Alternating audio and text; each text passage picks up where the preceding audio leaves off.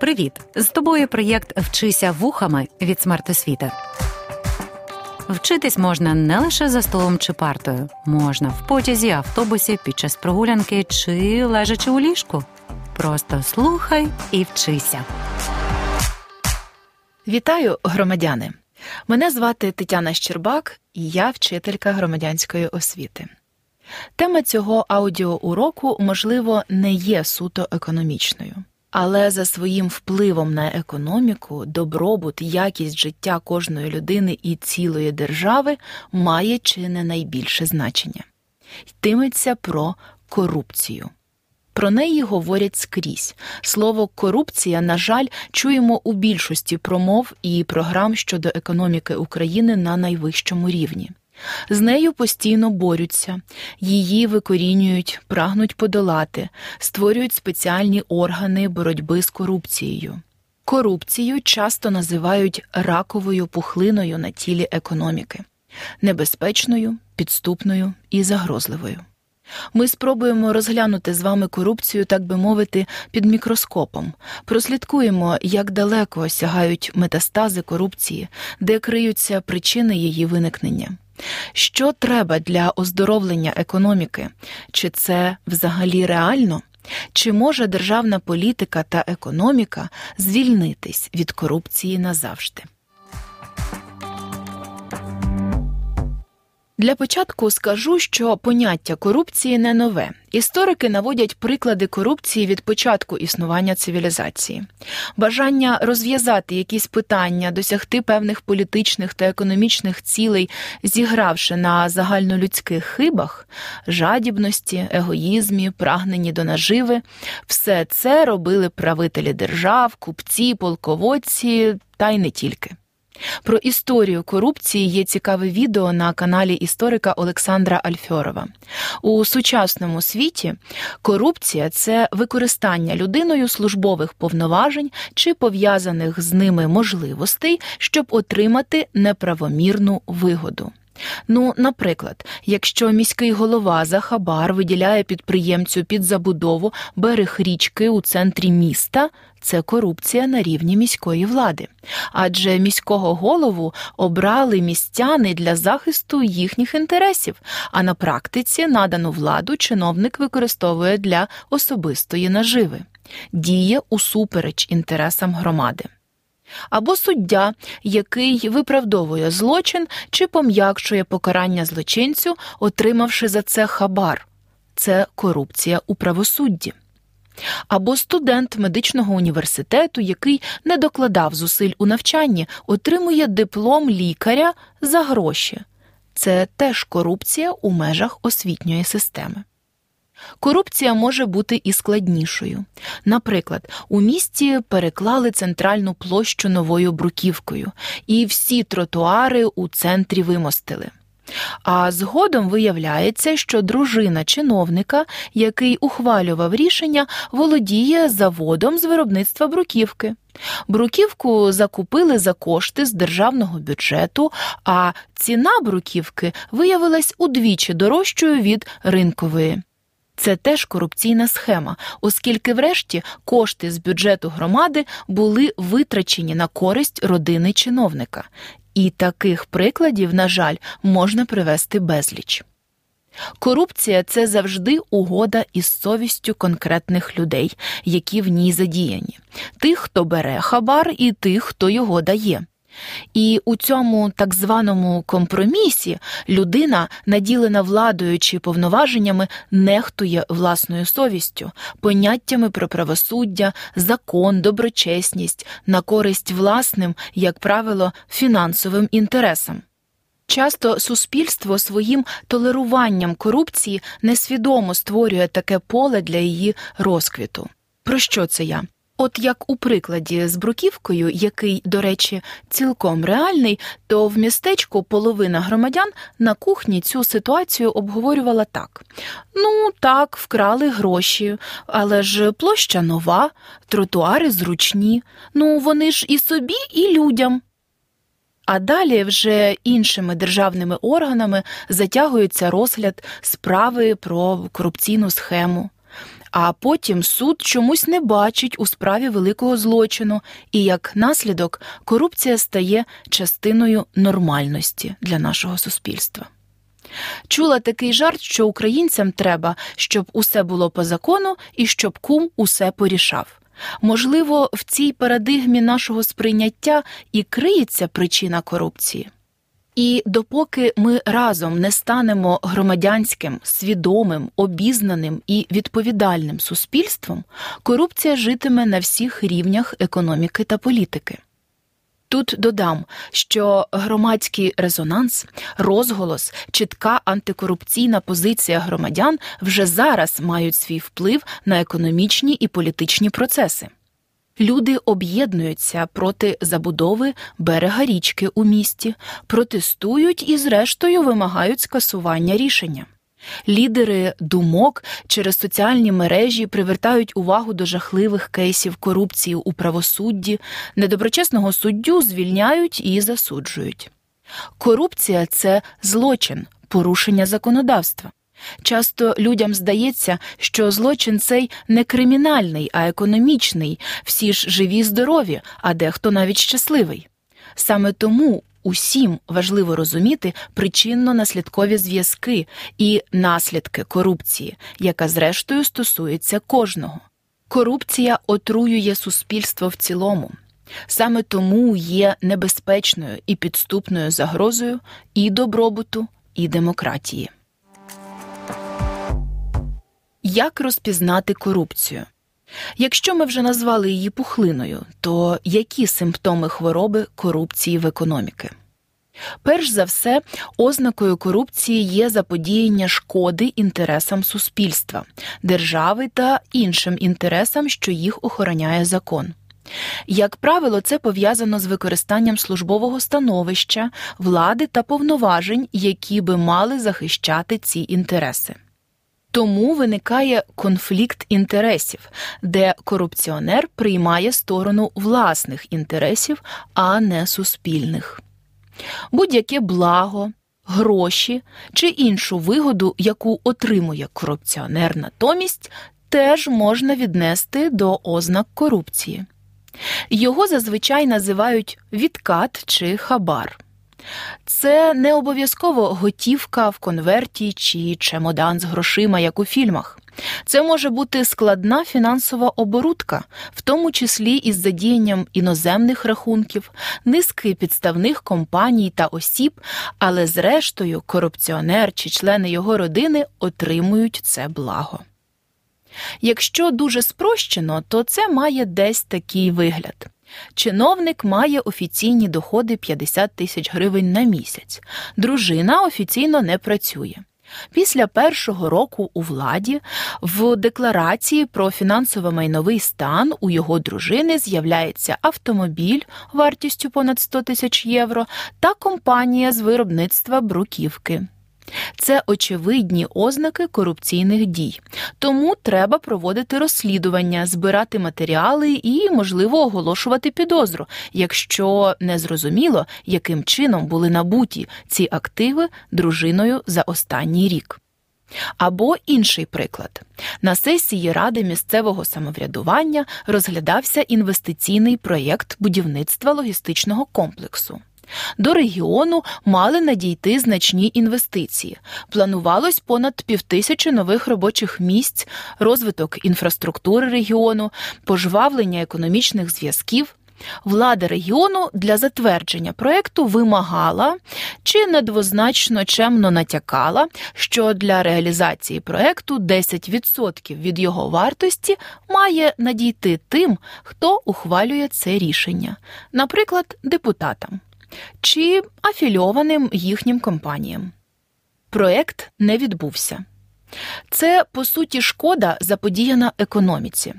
Це корупційна схема, яка напевно вже відпрацьована владою.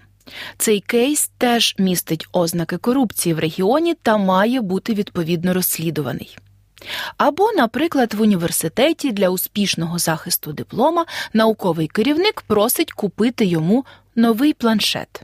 Дрібниця, наче. Проте це корупція, і її наслідки можуть бути неочікувано небезпечними. Така поведінка знецінює освіту і дає сигнал студентам не вчитись, адже диплом можна по суті купити. А якщо цей диплом диплом лікаря, і завтра від його дій залежатиме життя і здоров'я якоїсь дитини. Правда, вже ця ситуація з купівлею диплома не видається такою дріб'язковою і зовсім неважливою.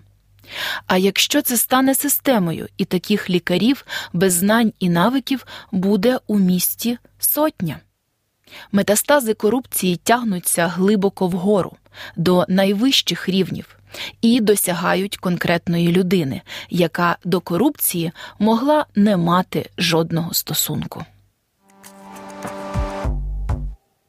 То як бути? Чи є рецепт подолання корупції в державі? Чи це взагалі можливо? Здається, що там, де є держава, влада, економіка та люди, уникнути корупції не вдасться. Бо хіба можна гарантувати, що до влади буде обрано 100% доброчесну людину? І чи одного дня під впливом життєвих факторів не піддасться корупційним спокусам навіть дуже чесна людина? Приклади таких країн, як Сингапур чи Швеція, дають нам право стверджувати, що подолання корупції як масового явища в державі можливе, і більше того, призводить до економічних проривів, добробуту і розквіту економіки. Автор сингапурського економічного дива Лі Куан Ю. Саме він вивів Сингапур із занепаду та бідності до вершин економічних показників, практично подолавши корупцію у цій країні. Його книга на шляху з третього світу у перший дає нам досить чіткі стратегічні та тактичні орієнтири на шляху до подолання корупції. Раджу її прочитати, шановні громадяни, або прослухати аудіоверсію. Ось коротка цитата з неї. Закони проти корупції мають бути досить суворі щоб хабарник втратив набагато більше, ніж отримав в результаті сумнівної угоди. Дві-три великі риби, спіймані на гачок, послужать іншим хорошим прикладом. Так, всі держави мають унікальні особливості, власні вектори розвитку, але напевно треба вивчати і впроваджувати світову кращу практику протидії корупції. Додам також, що у Сингапурі була запроваджена англійська мова на державному рівні, та величезний фокус уваги держави був спрямований на освіту. Риба, звичайно, псується з голови, і викорінювати корупцію згори точно правильне рішення. А паралельний курс на освіченість, розвиток громадянського суспільства та підготовку економічного і громадянського суспільства знизу теж має існувати. В Україні, як ви напевно чули, тепер також є державна програма з вивчення англійської. Адже поступ до Європи та інтеграція у європейське суспільство, у європейську економіку вимагає від нас спільної мови. Добре було б, якби інвестори та депутати могли розуміти один одного і спілкуватись на рівних, шукати спільні інтереси у взаємодії економіки та політики. А як в Україні протидіють і ведуть боротьбу з корупцією на державному рівні? У нашій державі діє антикорупційна система. Це ціла низка органів державної влади, комітетів, агенцій, які працюють над подоланням корупції. Цей механізм діє спільно і масштабно, і на всіх рівнях влади та сферах економічного і політичного життя. Ви, напевно, читали у новинах такі абревіатури, як НАЗК, НАБУ, АРМА, Вищий антикорупційний суд і так далі. Це, власне, різні антикорупційні органи, які створені і діють в Україні. Перелічу їх: Національне агентство з питань запобігання корупції НАЗК, Національне антикорупційне бюро України НАБУ. Національне агентство України з питань виявлення, розшуку та управління активами, одержаними від корупційних та інших злочинів АРМА. Ці органи беруть найактивнішу участь у протидії корупційним схемам. Корупційні гучні скандали і справи, якими рясніють заголовки, часто густо не можуть бути доведені до судових вироків. На жаль, через корупцію, в тому числі у судових органах влади. Повідомити про корупцію має право кожен громадянин. НАЗК має телефон для звернень та спеціальний мейл, яким може скористатись небайдужий громадянин чи громадянин, що дізнався, став свідком чи жертвою корупції. Корупція є карним злочином. Максимальний термін позбавлення волі за звинуваченням у корупційних злочинах аж до 15 років. Західні партнери України, Сполучені Штати Америки та Європейський Союз закликають українську владу до реальної протидії корупції, долучаються до фінансування реформ у судовій та правоохоронній системах. Корупція стає головною завадою на шляху до економічного розвитку, оскільки через неї зростає соціальна нерівність, не діють ринкові закони та принципи, інвестори утримуються від інвестування в українську економіку. На стику політичних, владних та економічних бізнесових інтересів виникає поле для корупції, і суспільство з незрілими інститутами страждає від наслідків корупції на всіх рівнях. У розвинених демократичних країнах, до речі, корупція теж існує, але її рівень значно менший. До прикладу, у США діє інститут лобізму. Це офіційний і легалізований процес відстоювання інтересів бізнесу чи політичних інтересів. Як це працює? Є такі люди, фахом яких є просування і відстоювання тих чи інших інтересів на різних рівнях за фінансову винагороду, яка, до речі, оподатковується, є відкритою і прозорою. Наприклад, якщо моїй компанії необхідно пролобіювати, тобто просунути якісь законодавчі зміни, скажімо, щодо фармацевтики, то я можу найняти абсолютно відкрито лобіста у цій галузі. І цей фахівець за визначену плату розробить стратегію просування вигідних для фармкомпанії змін. Не факт, що він досягне цілей, але процес є прозорим і відкритим, незабороненим законом. Як гадаєте, чи допомагає інститут лобізму у подоланні корупції? Тут є над чим подумати, правда? Чи не просуне вмілий лобіст за великі гроші закон, який шкодить здоров'ю людей? В Україні, до речі, щодо лобізму як явище постійно точиться дискусія. Подумайте і ви над цим. Корупція це не просто вкрадений мільярд гривень якимось чиновником, не просто хабар і не компроміс між політикою та економікою. Корупція це руйнація економіки, це злочин, який наскрізь руйнує добробут та благополуччя держави і людини. Корупція є суспільним та економічним тупиком, і лише розворот на 180 градусів у бік протидії корупції дає шанс економіці розвиватись по висхідній, а отже, дає шанс на успішне майбутнє. Підбиваючи підсумки економічного блоку, можу точно сказати, що громадянська освіта теж метод системної м'якої боротьби проти корупції та за економічне здоров'я держави.